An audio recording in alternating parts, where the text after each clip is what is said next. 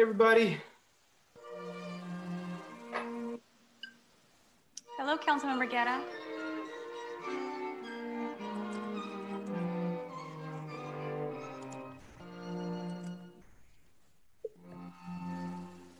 Mindy, it looks like we have a quorum. We can start anytime. That is correct. We do have a quorum.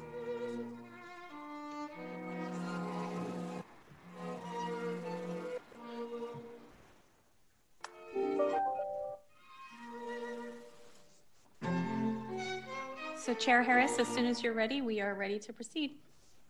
Thank you very much, Madam Clerk.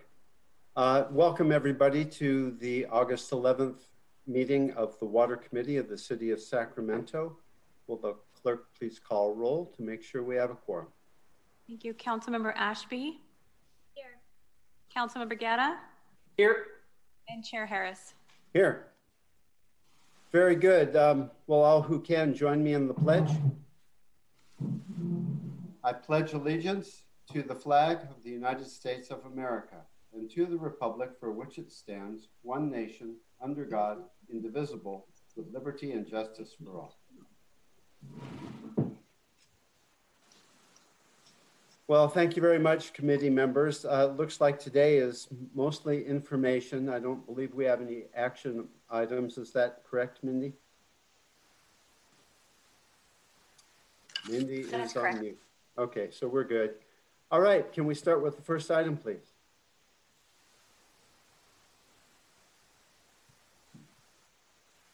So that would be uh, Wes with the update on the State Water Board process. Welcome, Wes. Thank you very much. I'm just going to uh, pull up the slides. One moment, please.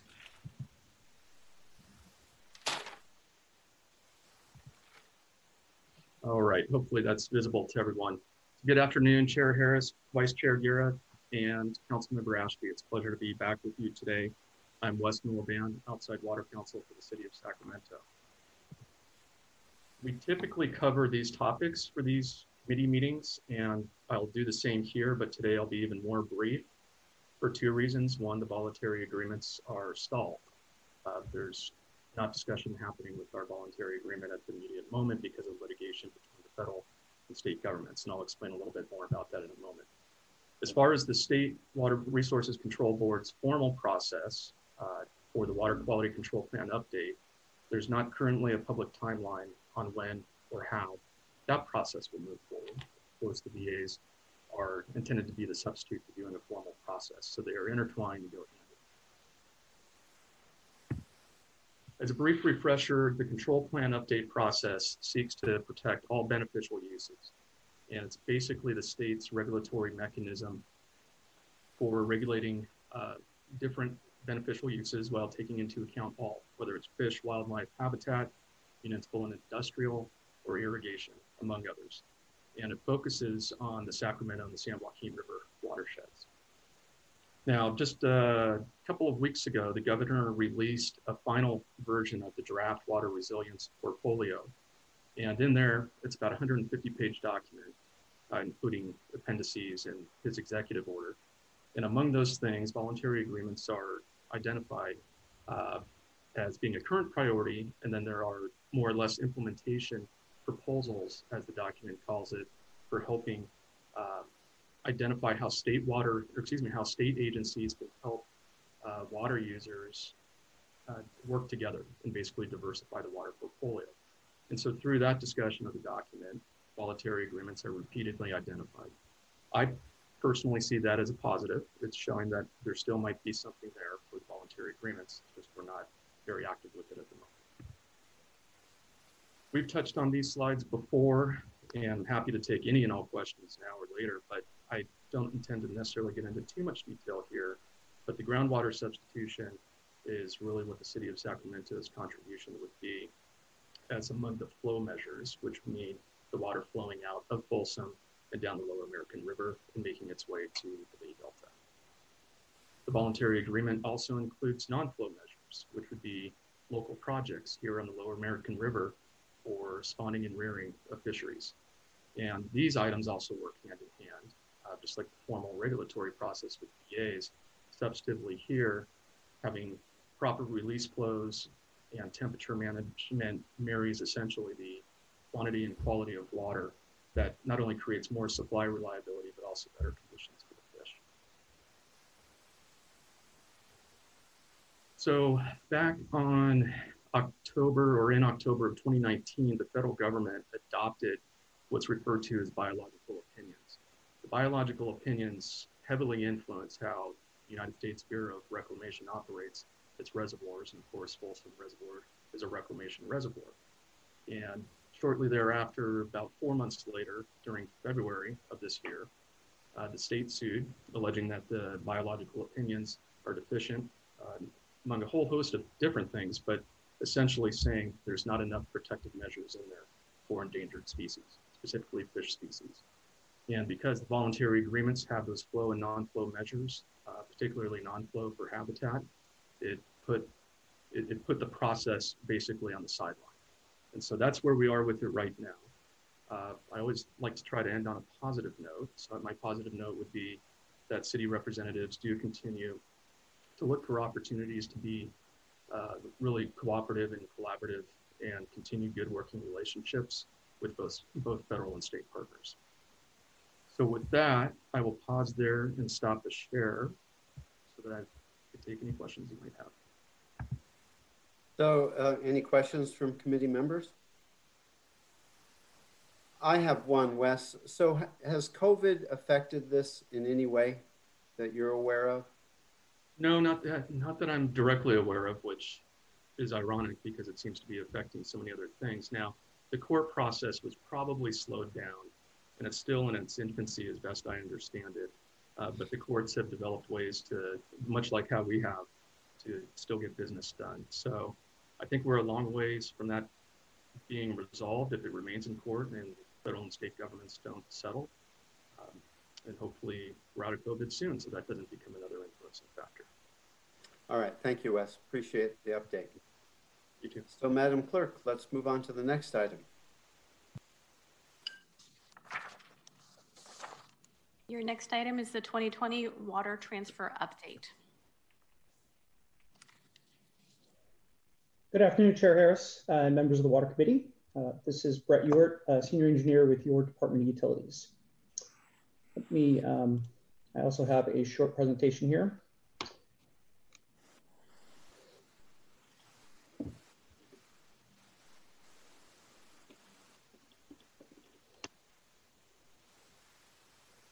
Let me start this.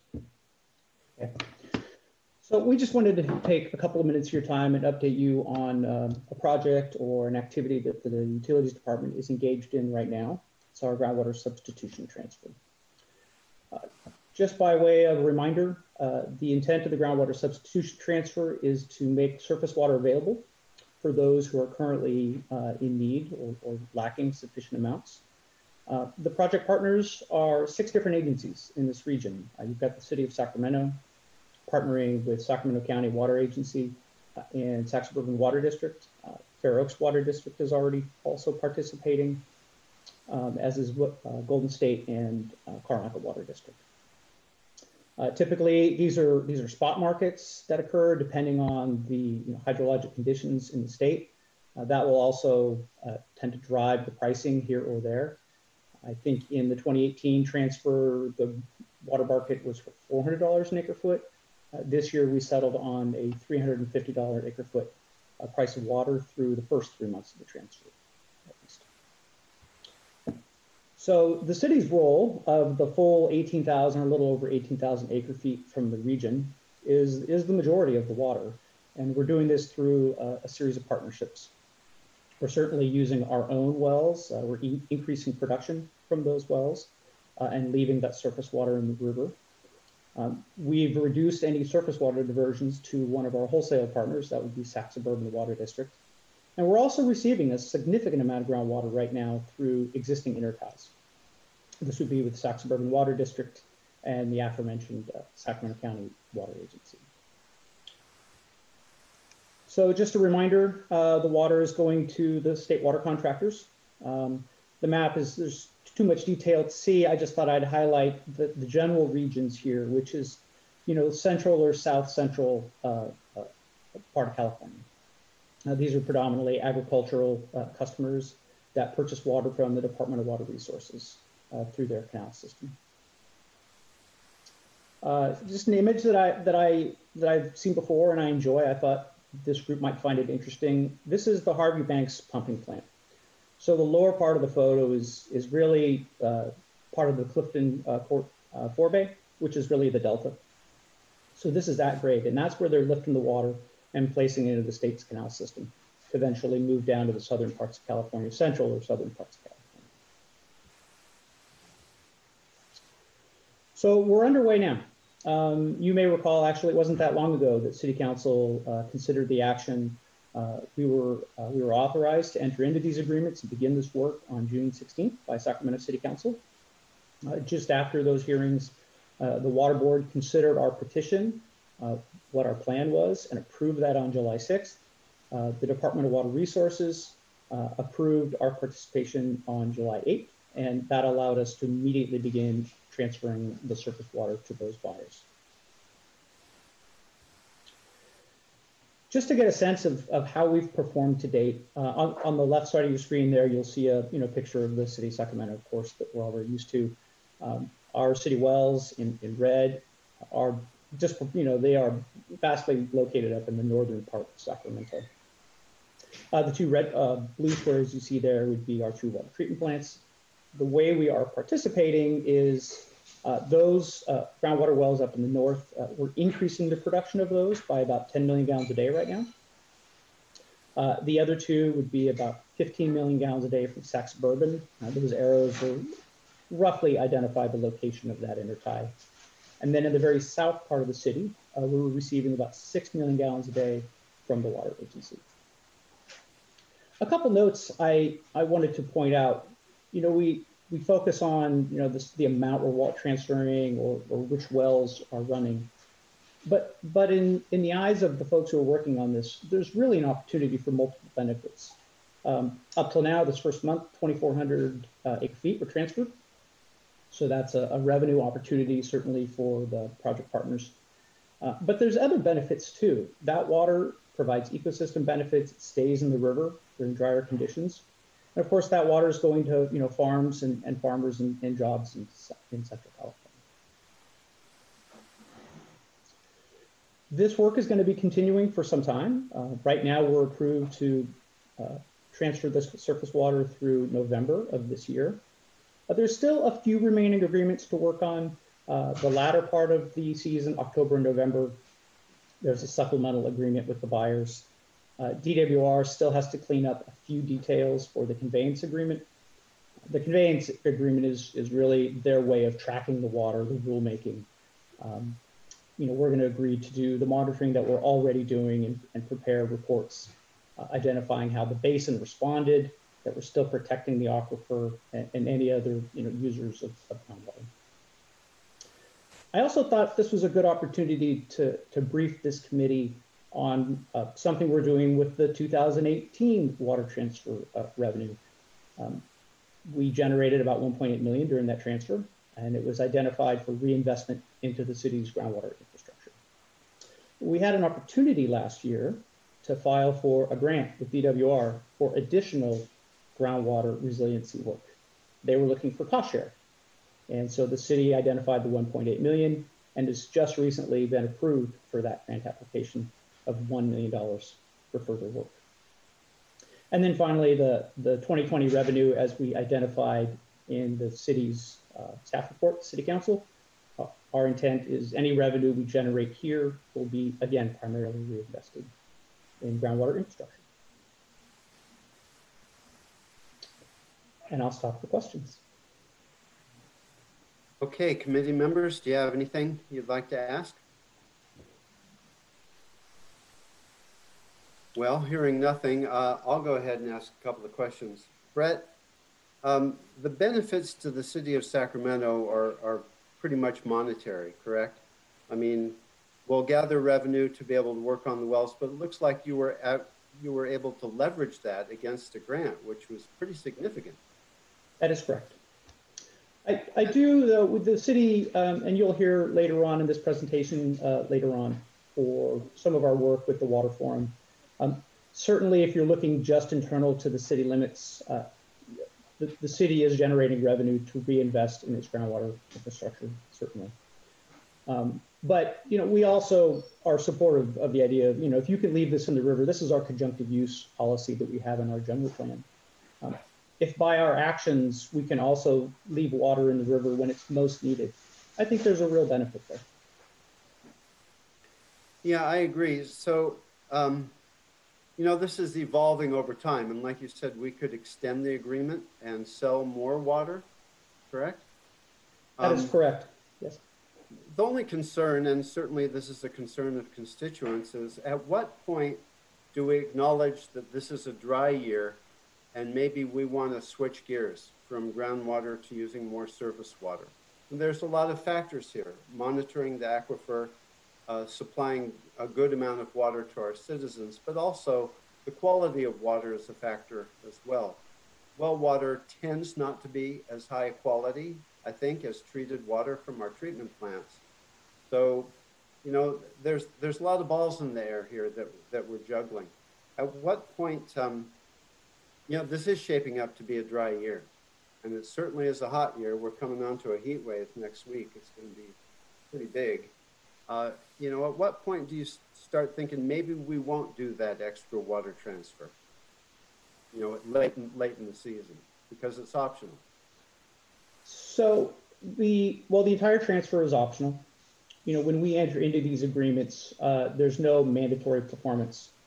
Uh, one of the aspects of this we've wanted to be careful about is is our own consideration of a COVID response. If we needed to consolidate our employees to say a surface water treatment plant rather than monitoring those wells, we wanted to make sure those protections were in there for, for those employees. So there are off ramps from today through the very end of this. The difference uh, for the last two months is, is that the last two months are, are really newly recognized as being uh, having the potential for groundwater substitution transfer, that transfer window.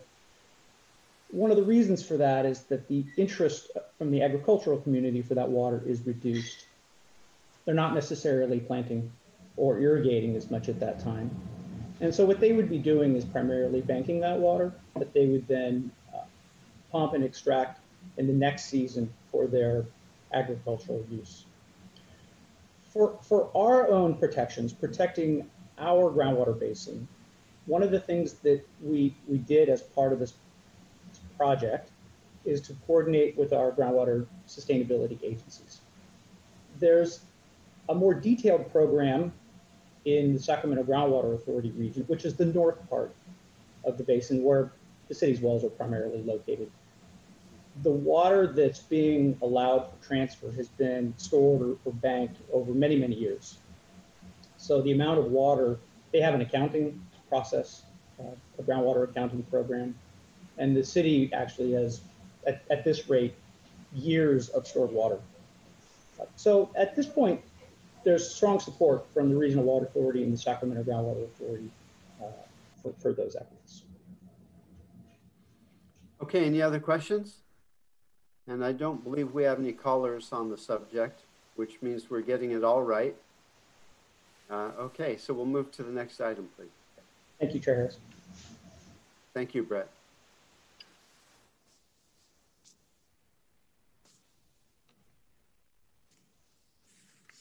Your next item is the 2020 update on sustainability and water efficiency efforts. Yes, that's me. Let me share the screen.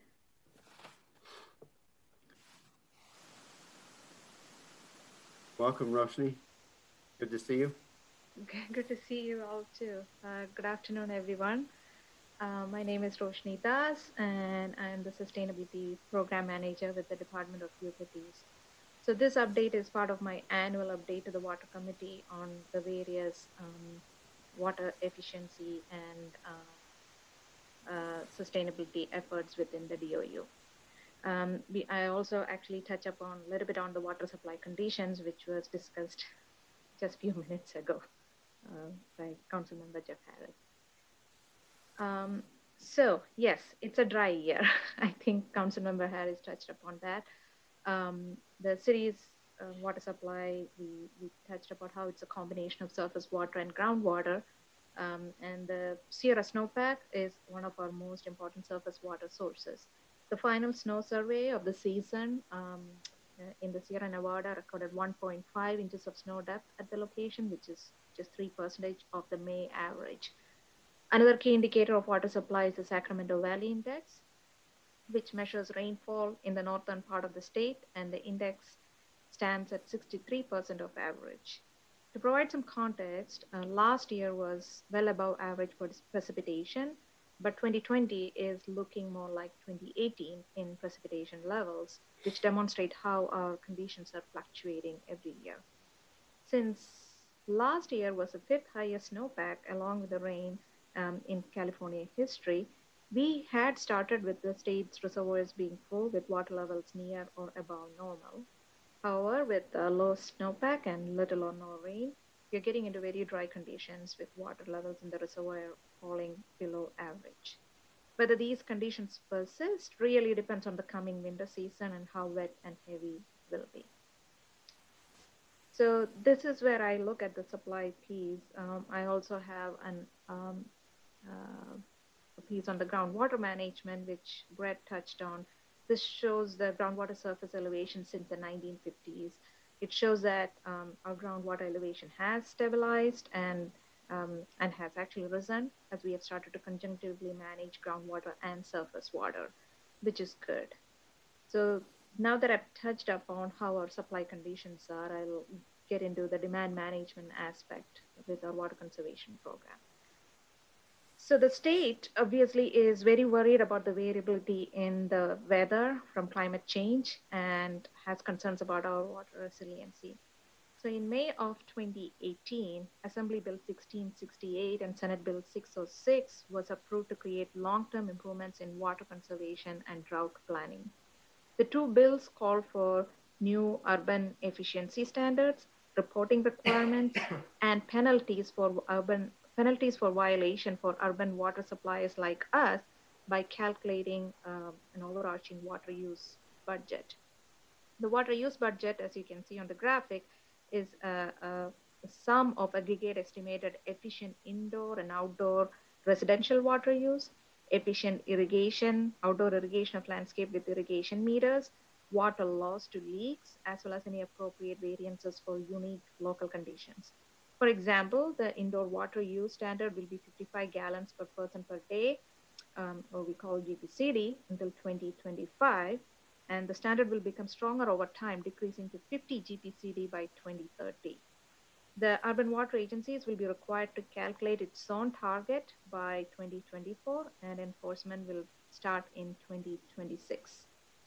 Currently, the rulemaking is an ongoing effort, and DOU has been actively participating by volunteering in two pilot studies with the state, one focused on indoor water use and the second on water loss to leaks from our infrastructure. We will continue to be engaged in the rulemaking to educate ourselves about the impact of the legislation to the city, as well as to provide feedback on the lo unique local Sacramento conditions. Um, we delayed the water conservation update to see the direction the state is taking with the new legislation. Uh, but since the formal rulemaking is supposed to happen in 2021, we hope to continue our update um, in 2021. The water conservation ordinance has been of interest to the committee and um, we continue to prioritize education and outreach using various marketing channels considering the dry conditions, we are in fact running a small um, Keep Sac Water Wise campaign focused on the watering schedule right now. However, it would be very remiss of me if I did not acknowledge the pandemic that we are in and the impact that it has had on some of our plans.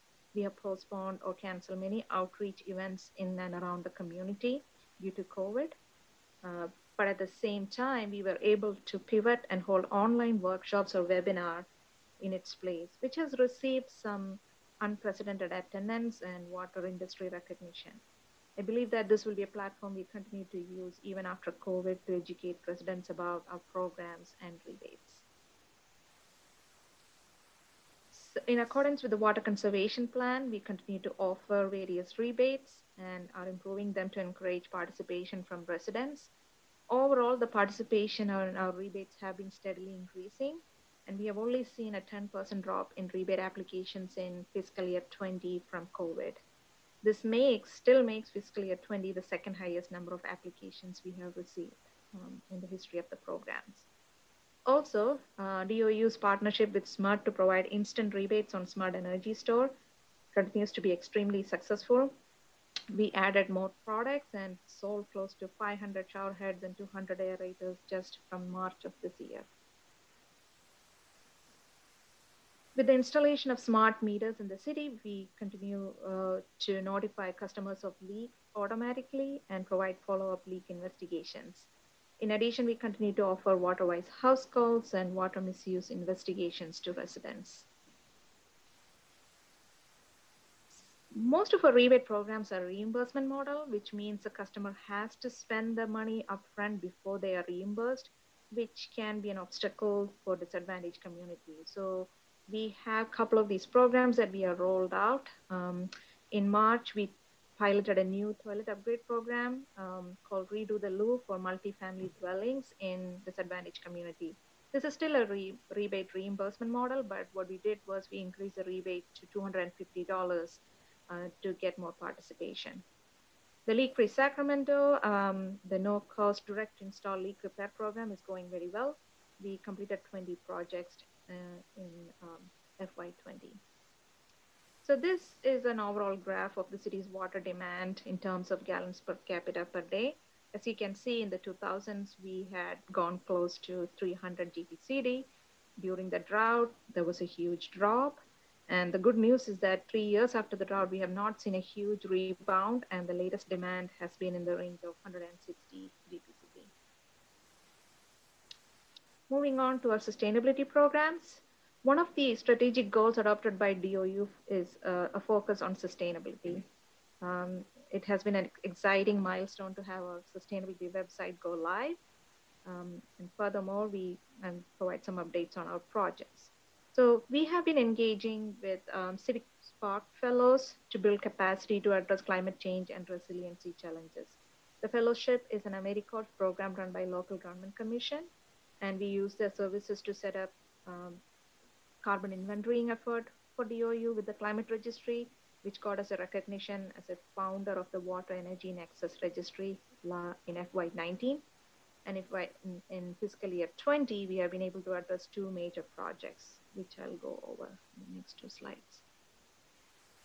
So um, the risk and vulnerability assessment um, for climate change was done using an EPA tool called Climate Resilience Evaluation and Awareness Tool or CREATE. Um, the, this tool assesses utilities in assessing risk from extreme climate change events. Monetized risk assessments are conducted. So um, end of last year, uh, DOU was selected by EPA to receive the training. And due to COVID, we faced some delays, but we are just about wrapping up the uh, training. Our next step is to take the lessons learned from this exercise and to integrate climate adaptation planning efforts within DOU. The second project was the development of the sustainability policy for DOU. This policy an integrated set of commitments and goals that collectively position DOU to foster sustainable change and deliver equitable water services. The policy will align DOU with global commitments like Paris Climate Agreement, state policies, legislations, as well as city's climate action plan and mayor's goal of carbon zero by 2045. The three main goals are on carbon neutrality, climate resiliency, and equity and environmental justice. The policy further drills down into eight focus areas with definite commitments and tactics to meet the overarching goals.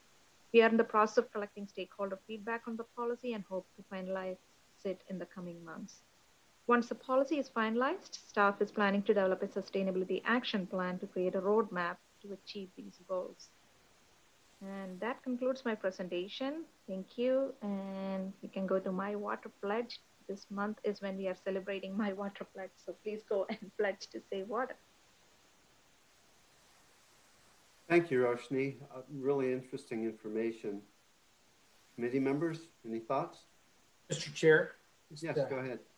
Thank you. Uh, I just wanted to thank the staff, you, the amount of work that you've done with public education, um, not only in, in, my district, but others, and getting the word out into communities about the um, uh, how to fix leaks, and, and particularly in a lot of the disadvantaged communities. Greatly appreciated because at the end of the day, that puts a little more jingle in people's pockets. And so, first, I just wanted to thank for being thoughtful about getting across the city, and clearly the numbers that you showed show the benefit of uh, even in dry years now as we're in here the benefit of, uh, of how better uh, as a city as, as, a, as a community we're managing our water so i just wanted to say thank you for that and for being out there for constituents when they have questions. Thank you council member Guerra. so roshni I, I do have a question for you. You mentioned 50 gpcd by 3030 is that for indoor use or aggregate use in the household? That is by that is for indoor residential water use by 2030.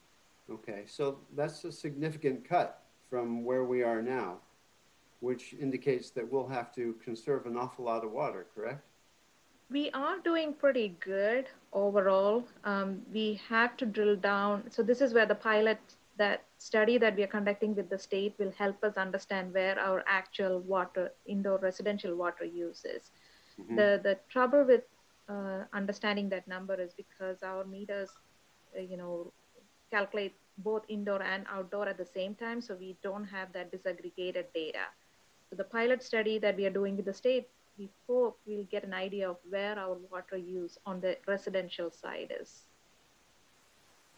So, you know, I think myself, the city needs to be a more active player in helping people conserve water. And here's an example directly related to COVID. So I have a constituent who is a, a, a, landowner. He owns a commercial building, and his one of his tenants had to close his business due to COVID. Well, unbeknownst to either of them, their toilet was running on. And over the course of three months, they incurred a thousand dollar water bill. I mean, it didn't flood the building. It didn't didn't uh, you know cause them physical damage, but had the city been more proactive and seen a very large jump in the water bill, we could have alerted that constituent and said, look, you know, we're perceiving that you may have a leak. Something's going on. Now, I know that some jurisdictions do this, uh, and I would suggest, and this is actually a suggestion to DOU, that we that you come back with some kind of program where we can monitor uh, problems like that developing you know, if we leave it all to the consumer, I think we will waste an awful lot of water. So it's kind of a give and take. I would like to see us be a little more proactive in helping our constituents to achieve water savings. Yeah, council member, we do send out automatic notifications if there is a continuous water use for 24 hours, five days a week. And this could be um, so this letter letter goes out. This is where our free um, letters go out to the residents notifying they may, may, have a leak. We are not sure on the um, these uh, commercial sites but you know there can be dropped emails and that's where some sometimes they don't uh, see our communication coming through and our online platform also has uh, a capability to, to set leak alerts but I, I get it. I know sometimes these communications are hard to, you know, get out there. Um, the our leak, our free leak investigations are aimed at helping these customers um, identify where the leak is happening. But you know, there's there's always things we can improve, and we'll definitely try to pay more close attention to that. Yeah, well, I appreciate that. You know, my neighborhood is uh, pretty much the last project receiving water meters in the city. And uh, I welcome it. I think it's great. Uh, what a great teaching tool for people to understand what their water use is and what their habits dictate, uh, especially as regards irrigation. And once more, I feel compelled to plug smart meters because, you know, I tell you, smart irrigation is the greatest thing you can you can keep plants alive with a fraction of the water that most people believe needs to be expended to have a beautiful lawn or just a successful landscape. I see Councilmember Guerra grinning from ear to ear because he's got a smart controller, and um, you know I think he would agree that it is really a fantastic tool So since we are going to get into an area of mandated, you know, of restrictions where, you know, m- more than goals, at some point we're going to say, you know, folks, we've got to get this down, looking into the future. So these are great tools, and um, I would like to thank you for all your work, Roshni. I think you're doing a great job. Thank you. Thank you, Councilmember Guerra and Councilmember Harris. And Mindy, uh, do we have any callers on this item? I have no callers on this item. Okay, thank you. We'll move on to number four, please. The Water Forum Agreement Update.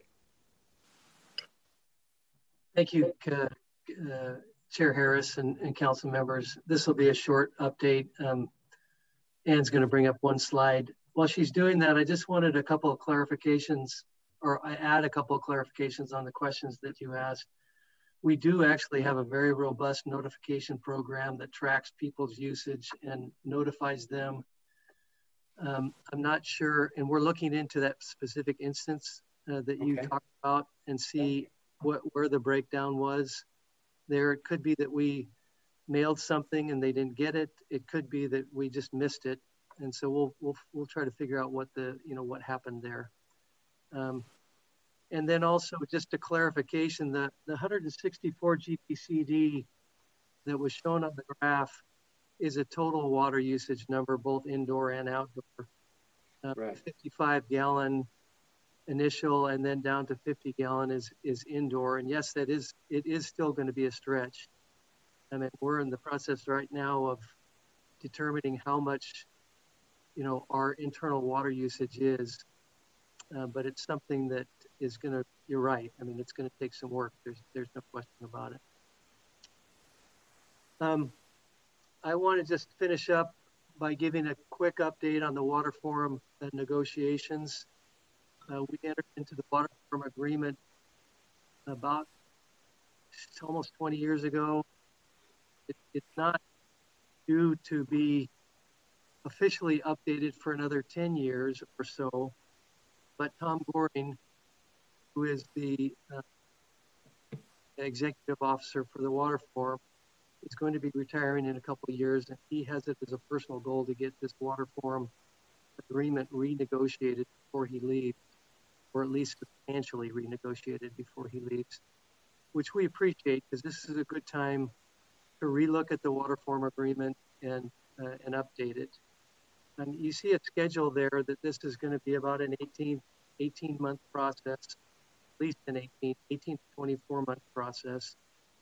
Um, we're working closely with a, a very good facilitator, and we have meetings on a regular basis the main participants are the um, what's called the water caucus, the public caucus, and the environmental caucus in in water forum.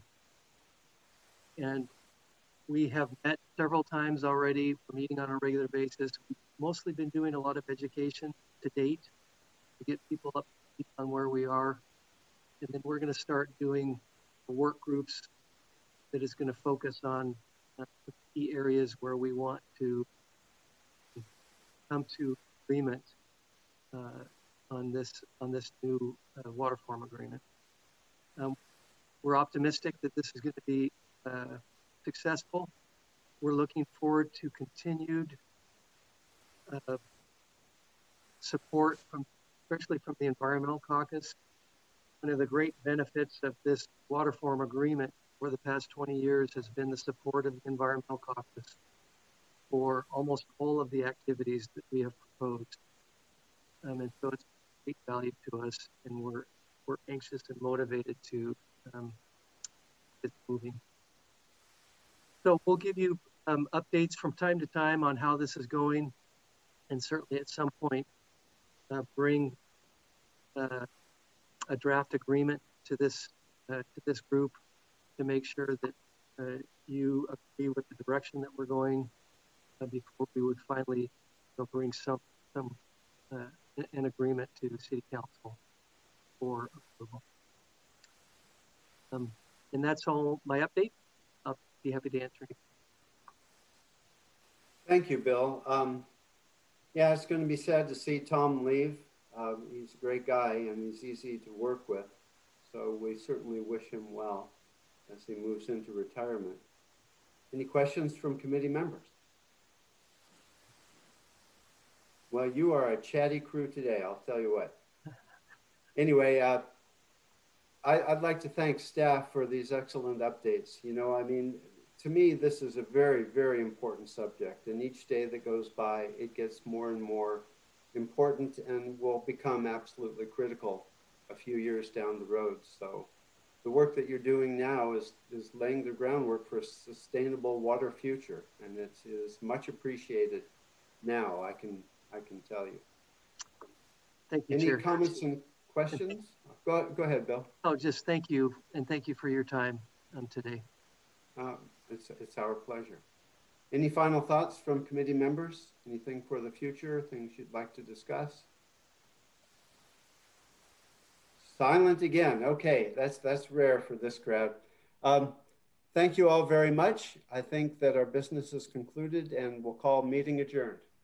Thank you.